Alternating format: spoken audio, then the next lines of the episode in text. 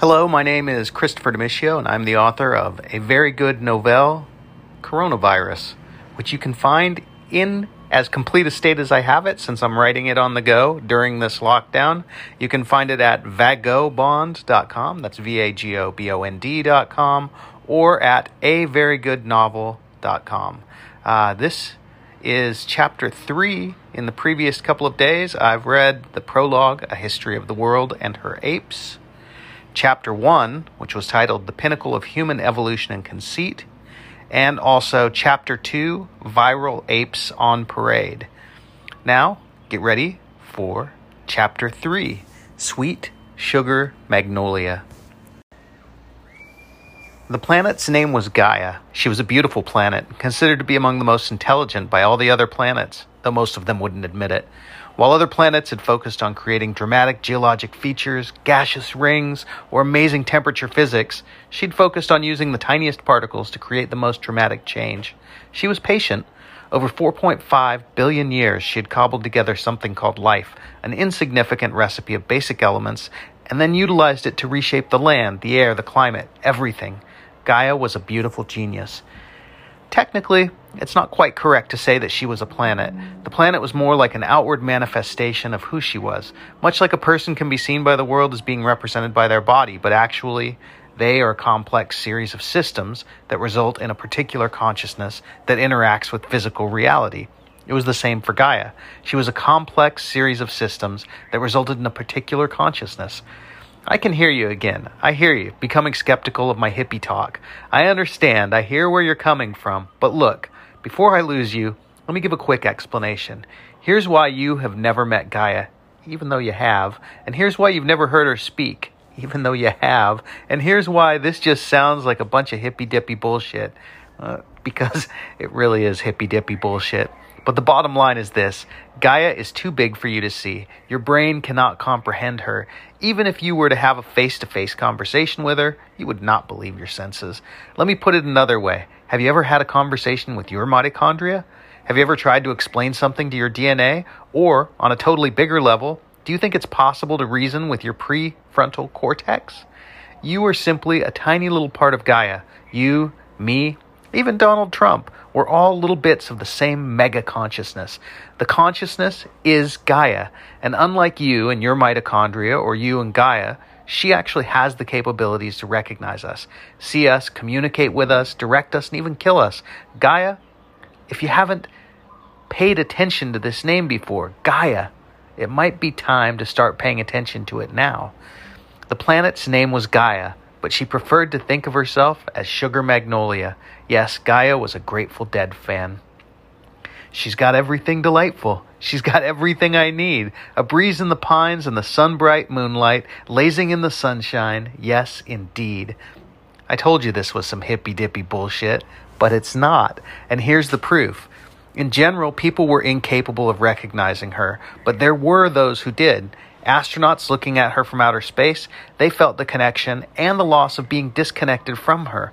Their vision broadened and gave them the chance to see her. They learned where they, their home really was and what it was. It wasn't just astronauts, though. Psychonauts frequently met her. I mentioned earlier that Gaia was patient, that she worked with life, that she used her creations to shape her creation. Gaia is the true intelligent design master. I also mentioned earlier how awful the baby boomers were, an entire generation that turned to the dark side. Except that they didn't all turn to the dark side. There were plenty of baby boomers who met Gaia and moved forward. They tuned in, they turned on, and they dropped out. They ate mushrooms, consumed LSD, smoked weed, practiced free love, and reshaped their own DNA, and more importantly, their consciousness, consciousness got bent into new forms. Here's something the scientists won't tell you, because really, how could they? Consciousness transfer is every bit as important as genetic transfer. A parent's consciousness is every bit as inherited as their DNA, but here's the biggest kick. Consciousness transfer is never ending process and it isn't reliant on blood relations. Have you ever noticed that when you're with a group of people who think differently than you do, that your opinions start to change and form into a form that's more like theirs? That's the consciousness pool. Your reality is shaped by the reality of those around you. That's the reason that religious movements are born and spread, among other things. It's the reason why good ideas happen simultaneously at distant points on the globe. And the consciousness pools, they aren't exactly physical. so they're not constrained by the same physical properties as physical things are. Now, Gaia wasn't a tyrant. She gave her creations free will, but she also shaped and encouraged them towards her overall plan and design. Mystics and hippies have been tapping into that shit for centuries. The aberrant consciousness pools were never really a problem because they were geographically limited and overall not too damaging to her and her endgame. That started to change with the baby boomers, though. Technology allowed them to form much bigger consciousness pools. The rogue consciousness pools got bigger and bigger, and this led to problems. Around the time of World War I, she saw the problem beginning. Roads and efficient transport were shrinking her working consciousness pools and growing the rogue consciousness pools. Simple enough, she tweaked one of the smallest life forms, a virus, and killed millions while the humans killed each other.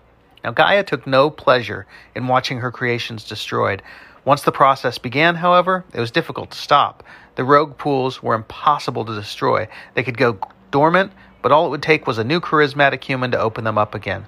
World War II propaganda machines caused her to take note even further, and the increasing use of radio and television to create huge negative pools of greed, envy, lust, and pride. These things were not helpful to her. She had encouraged Jesus, Buddha, Muhammad, scores of other mystics. She talked with them, taught them, given them charismatic boosts of energy, and then watched as their movements and teachings were perverted, twisted, and used for the opposite of what she'd intended them. In the chaos following the Second World War, she brought the teachings together and encouraged the use of psychedelics, opioids, and marijuana to open humans up to her message. Many of them heard, from the commune makers to the Back to the Lander movement, the hitchhikers and the American Hindus and Buddhists. They heard. They saw, they responded. By the middle of the 1960s, children were being born with drastically rewired consciousness. They were permanently connected to the Gaia pools. The children of the elders and the boomers, they weren't the same as their parents. Many of the boomers themselves were no longer the same as the rest of their cohort, and they watched in disbelief as their fellows tuned out, turned off, and climbed back in the god awful machine of capitalism that the rogue pools had created. The children, as they grew, suffered from a complete and total cognitive dissonance as their parents turned away from the values that they were given and became the baby boomers. So it's not really fair to call the Grateful Dead a bunch of baby boomers. It's not fair to refer to those who are still woke, or even those recently woken, as baby boomers, just as it's not fair to refer to those younger gens absorbed into the chaos pools as anything other than boomers. The words simply don't exist to make sense of it, so we must adapt the words that we have. We will simply call them what we've already been calling them. Those absorbed into the chaos pools we'll call boomers, regardless of age, race, religion, or other physical data. I understand that this will be offensive to many, but I don't really care.